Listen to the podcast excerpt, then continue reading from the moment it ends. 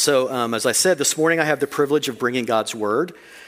We have just finished a mini series on thankfulness, and we're about to start another series called Live It Up, which comes from our tagline um, Dig in, branch out, and live it up. So, in the spirit of doing a series, I will be continuing a series on worship that I started in 2010. And hope to complete it sometime around 2025 if I live that long. All right, so here is my sermon in a sentence. As we draw near to God in worship, we discover what our soul craves and the purpose for which we were made. This morning, I want to look at Psalm 63, written by David to give us some insight to that. So I'm going to read it, and it'll be up on the screen, or it'll also be in your bulletin. It comes from the NIV version. So let's, uh, I'm going to read Psalm 63 and just follow along. A psalm of David when he was in the desert of Judah. O God, you are my God. Earnestly I seek you. My soul thirsts for you. My body longs for you in a dry and weary land where there is no water. I have seen you in the sanctuary and beheld your power and your glory. Because your love is better than life, my lips will glorify you. I will praise you as long as I live, and in your name I will lift up my hands. My soul will be satisfied as with the richest of foods. With singing lips, my mouth will praise you. On my bed, I remember you. I think of you through the watches of the night. Because you are my help, I sing in the shadow of your wings. My soul clings to you, your right hand upholds me. They who seek my life will be destroyed. They will go down to the depths of the earth. They will be given over to the sword and become food for jackals. But the king will rejoice in God. All who swear by God's name will praise him, while the mouths of liars will be silenced. Will you pray with me? Lord God, we thank you for your precious and holy word, and we thank you that it does not come back void. Lord, we want to hear from you this morning. I pray that I would not get in the way of what you want to teach us through your word. I pray that whatever is not of you would fall on deaf ears. But I pray also that what is of you would penetrate our hearts and transform us to become more the people that you designed us to be, to become more like our older brother, Jesus. And we pray it in Jesus' name. Amen. So to, this morning, I want to look more closely at verses 1 through 8 and then make some observations. And then I'll come back at the end with some application points. So the first couple of verses um, give us some context. We know that this was written either during David's escape from Saul or more likely in a later period when he was fleeing from his son Absalom. And the first verse tells us that David is in the desert, the desert of Judah, and he describes his surroundings in the next verse when he says, It's a dry and weary land where there is no water. So physically, he's hungry. He's thirsty, not to mention the emotional turmoil he must have been going through, being pursued by either Saul or his son. Try to imagine yourself in this situation. If you were in the scorching hot desert emotionally drained without food or water, what would you wish for the most? A glass of water? Some bread? A quarter pounder with fries? So during my time in Nashville, I had the privilege of traveling to many places in the world as my role as worship and missions pastor. And I found myself in many uncomfortable situations nothing near as extreme as David. But here is how I responded in those situations. So, uh, right after Peggy and I got, got married, we um, spent a summer in Russia. And the place we were staying in looked like it had been bombed. In fact, I'm pretty sure it actually had been bombed at one point. There was rubble everywhere. And at night, it would get very cold, and there were very few blankets to go around. So we started to get sick from the cold. And I remember desperately wanting to take a hot shower to just shake off the chill. And then several years later, after we had our three sons, um, we did a longer term missions trip to Cusco, Peru. We lived there for three years. And while we were there, there were no American type restaurants. And after a year of being there and eating the local cuisine, I remember dreaming of a quarter pounder with fries. Occasionally, I would get my wish. We would go to a larger city like Lima, and there would be a Burger King or a McDonald's. Um, typically, it made me sick because my body had become used to what was probably a lot healthier food in Cusco. Another experience in Africa, in Kenya specifically, after driving hours into the scorching, hot, and dry African bush. I remember longing for air conditioning. It was so oppressively hot. I just wanted to sit in an air conditioned room for a few minutes. So that's how I responded in some difficult situations. If you were in David's situation, how would you respond? What would your if only be? So, of all the things David could have desired, he desired communion with God above them all. Look at the next few verses. I have seen you in the sanctuary and beheld your power and your glory. Because your love is better than life, my lips will glorify you. I will praise you as long as I live, and in your name I will lift up my hands. So, what was David's experience in the sanctuary that caused him to say, God's love, God's presence is better than life? David was not reflecting on mere outward ceremony of religion in the sanctuary. He's not relishing the beauty of the physical tabernacle or the flow of the sanctuary services or the religious symbols. He's away from all of that in the desert. He's reflecting on something much deeper and more intense. He says, Because your love is better than life, my lips will glorify you. Better than life. Think about that. What would you put above your own life? What would make you say, if I can't have that, I would rather not live? He's reflecting on something supernatural. It's the mystical union that happens between Christ and his followers in worship, in communion with Christ. And we see this in other places as well. In Psalm 27, David says, One thing I ask of the Lord, this is what I seek that I might dwell in the house of the Lord all the days of my life, to gaze upon the beauty of the Lord and to seek him in his temple. These are such powerful experiences for him, he puts them above his own life. Have you experienced God like that? Do you long to experience God like that? Let's look at the next verse, verse 5. My soul will be satisfied as with the richest of foods. With singing lips, my mouth will praise you. So, in the middle of the desert, in this dry and weary land where there is no water, David says his soul will be satisfied as with the richest of foods. This is the abundant life we have all heard about. It's the one Jesus said he came to bring us in John chapter 10. It's not the absence of struggle and pain that brings the abundance, though. It's the presence of God. It comes through worship and connection with God, and we can have it now no matter what circumstance we find ourselves in. Are you in a type of desert in your life, a dry and weary land? There is a peace and a satisfaction for your soul that only God can give. We have a deep need for Him put there by design and if you're like me, you don't realize how much you need Him until you're in those difficult places. In my case, I try to manage my life on my own. In my pride, I begin to rely on my own abilities and efforts. I become, in a sense, my own source for strength and significance and satisfaction. I move away from God as my source. And in essence, I move away from that which I was designed for. And so this morning, I have a little visual aid. I want to kind of illustrate this idea. Um, who remembers science class from elementary? Who, who loved science class in elementary? A couple of nerds out there. Um, it was my favorite class. And now, as a follower of Christ, I love how there are physical laws that point us back to our Creator.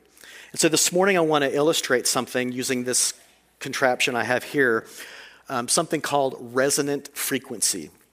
And so this is a little amplifier. Um, my phone is connected to it with a tone generator, and it's generating a frequency that I have already found to be the right frequency for this. And then I'm going to take this drum and watch what happens as I move it closer to the source and then move it away from the source.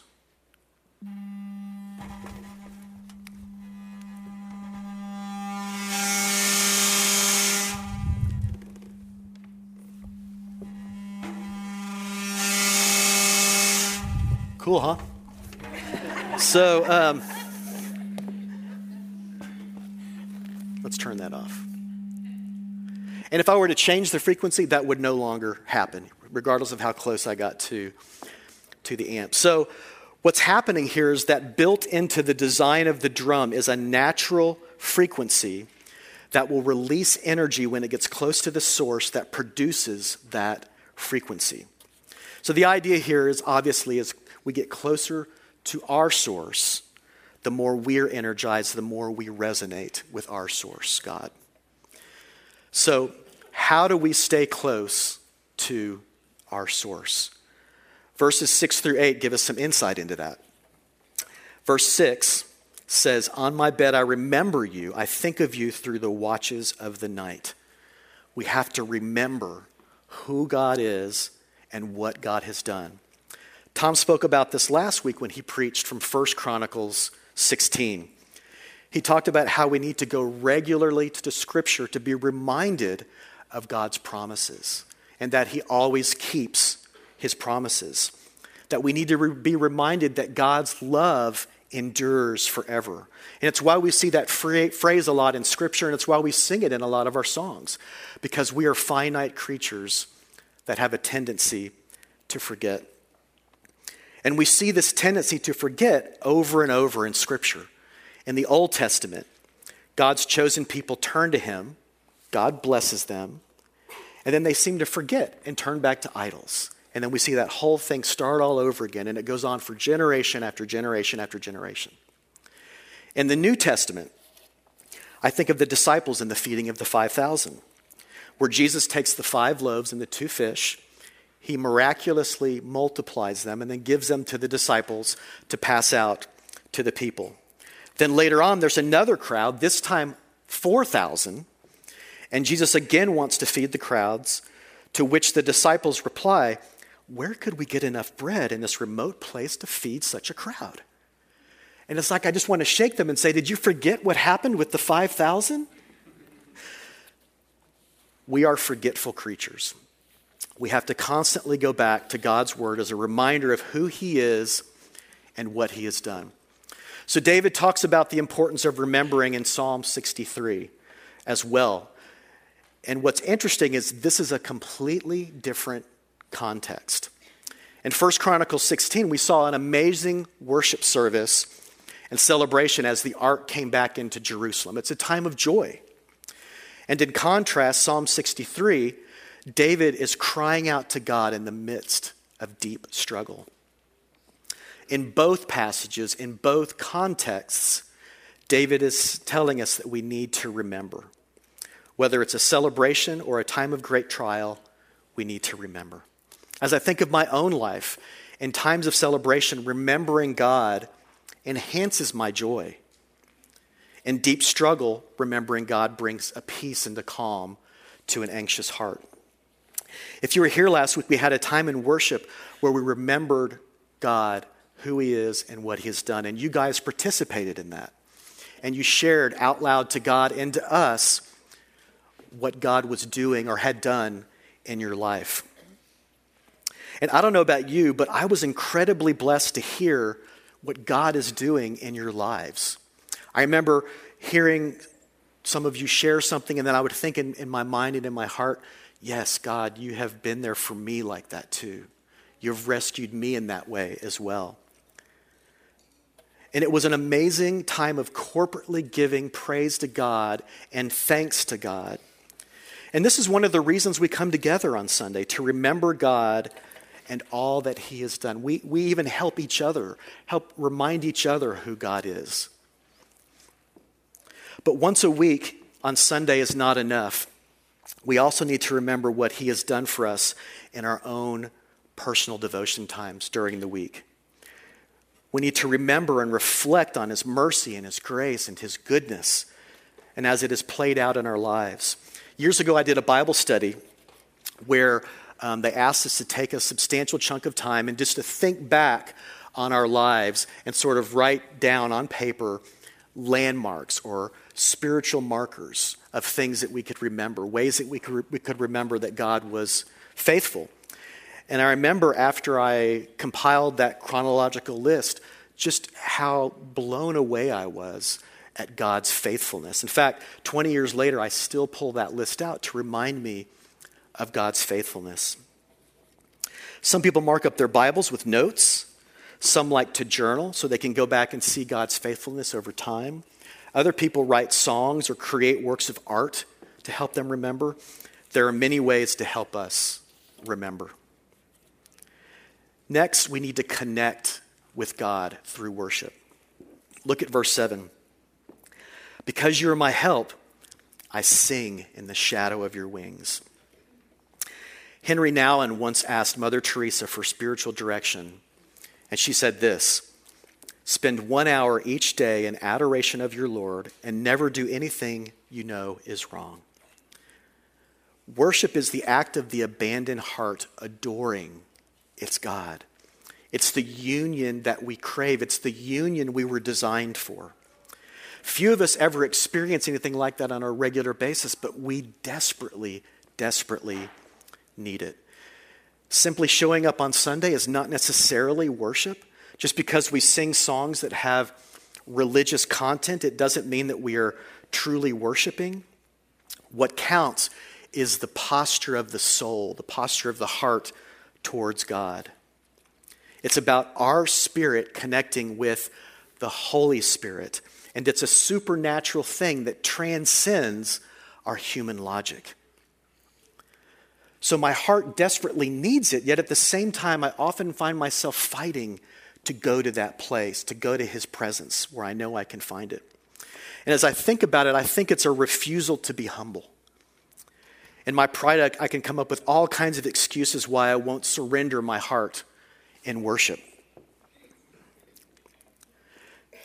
Maybe the, the sermon really didn't move me, or I'll say something like, or I'll think the music wasn't that great, or maybe the room was too cold or too hot. And I'm not saying those things aren't important, but connection with God should transcend all of those things.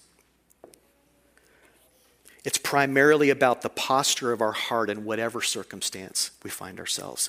I think of David as he's connecting here in the desert with God, and I'm reminded of Paul in prison and how his circumstances did not prevent him from connecting with God.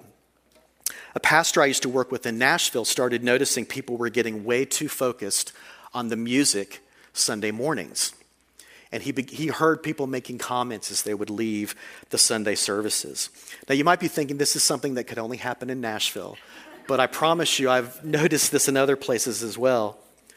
And so, in a subsequent sermon, he said something that has stuck with me, and I want to share that with you guys. He said, when you're leaving the worship service, instead of talking about how good or bad the worship service was, instead ask, How well did I worship? Do you see the shift in, in focus in that statement? It puts the focus back on our own heart and attitude. It puts the focus on our posture towards worshiping God. How well did I worship? Did I connect with God? If the answer is no, I didn't connect with God, I would encourage you to get before the Lord, examine your heart, and see if there aren't some barriers preventing you from surrendering to Him in worship. So remember, connect with God, and thirdly, trust. Trust that God loves us and will sustain us. Look at verse 8. My soul clings to you, your right hand upholds me. This is where the rubber meets the road. This is where our faith really gets put to the test. Do I trust God with my life? Do I trust Him enough to let Him be in control? This comes down to what we truly believe about God and how we live based on that belief. Do I believe He loves me? Do I believe He walks alongside me as Father? Do I believe He is good? And the truth is, we struggle to believe it. I think our core assumptions tend to be that the world boils down to this we're on our own to make life work. We're not watched over, we're not cared for. When we hit a problem, we have to figure, out our, figure it out ourselves or just take it. If anything good is going to come our way, we're the ones who have to make it happen and arrange for it. We believe that we're fatherless. We live like orphans instead of like treasured sons and daughters. We feel like we're alone. And this is a lie. You are the son, you are the daughter of a kind and strong and engaged father, a father wise enough to guide you in the way, generous enough to provide for your journey, offering to walk with you every step. Listen to these verses Galatians 4, verse 4 through 7. But when the set time had fully come, God sent his son, born of a woman, born under the law, to redeem those under the law, that we might receive adoption to sonship. Because you're his sons, God sent the Spirit of his Son into our hearts, the Spirit who calls out, Abba, Father. So you are no longer a slave, but God's child. And since you're his child, God has made you also an heir. And then in Psalm 103, verses 11 through 13, for as high as the heavens are above the earth, so great is his love for those who fear him. As far as the east is from the west, so far he has removed our transgressions from us. As a father has compassion on his children, so the Lord has compassion on those who fear him. And one of my favorite is this, the story of the prodigal son. The, uh, the younger son took his inheritance and he squandered it. And then when he was destitute, he came crawling back to the father just to take a place in the house as a servant. And then when the father saw him far off, here's what we see happened Luke 15, verse 20. But while he was still a long way off, his father saw him and was filled with compassion for him. He ran to his son, threw his arms around him, and kissed him. This is the father we have a faithful and good father who loves us beyond what we could imagine. A father who wants the best for his children, even his disobedient, messed up, broken children. A father we can trust. This morning, I'm preaching this message to myself. I'm struggling right now to believe this in my own life. In a few weeks, I have to have surgery to remove part of my colon because of a disease called diverticulosis. And in the grand scheme of things, I know this is small. Many of you in this room have been through much bigger things. So I'm not trying to make a bigger deal out of my little surgery than it really is. But I've never had major surgery before. And so the whole thing is really overwhelming. I'm experiencing a lot of fear. I'm trying to kind of rationalize it in my mind. I'm doubting the decision even to have surgery. Maybe the doctor's wrong. Maybe we're jumping in too soon here. And one of the hardest things is just waiting for the date to come. I feel like this impending doom is coming, like it's my execution. And, you know, as I go through my days, I find my thoughts constantly going towards the surgery and what it will be like. And I want to do something to speed it up. Let's just get this over with. And what I'm realizing is I can't control this. I just have to pray and wait and trust God. Easier said than done, right? I'm trying to respond like David by remembering who God is and what he has done. I'm trying to connect with him regularly, to feel his healing presence and his deep satisfaction for my soul. I'm learning to depend on him and trust that he loves me beyond what I know and that he's a good father who wants the best for me, his son. In those moments are sometimes few, but when I can get to that place in my heart, God gives me the peace and the assurance I need in the midst of my anxiety. Are you in a place like that this morning? a place where you need to feel the deep comfort and love of your Father, He's waiting for you. In James chapter 4, it says, If we draw near to God, He will draw near to us. And like the snare drum that gets closer to the source, we resonate when we draw near to our source. It's in communion with Him that we experience what David was describing when he said in Psalm 63 My soul will be satisfied as with the richest of foods. With singing lips, my mouth will praise you. In our Westminster Catechism, it says, The chief end of man is to glorify God and enjoy Him forever. And uh, a well respected author, John Piper, takes that a step further and he says, God is most glorified when we are most satisfied in Him. God is most glorified when we are most satisfied in Him. God wants us to find deep joy and satisfaction. In fact, it brings Him glory, but He wants us to find it in the right place. And He knows that only He can fill that void. And so, in essence, His greatest gift to us is Himself, it's His presence. So, the question this morning is where are you finding satisfaction for your soul? Are you turning to life's little pleasures to escape, to help ease the pain of the drivenness, of the loneliness? Maybe you're struggling with an addiction and turning to false lovers. This is a fatherless way to live. So, as we move into our next season of life, as we move into our next season as a church, and as we move into this next sermon series, let's remember where we truly find satisfaction for our souls from the one who will satisfy us with the richest of foods, from the one whose love is better than life. Will you pray with me? Lord, we thank you that this is true. You truly do love us beyond what we could imagine. Help us to believe it in the depths of our heart and in our soul because it changes everything. It changes the way we live. Father, bring us to the fountain, the fountain of water that truly satisfies. As the song says, we are prone to wander, prone to leave the God that we love. And so we ask you by your grace, by your mercy, if you have to drag us to the fountain, because we know that we need it. We know that we need you desperately. We ask it, we pray it in the name of Jesus. Amen.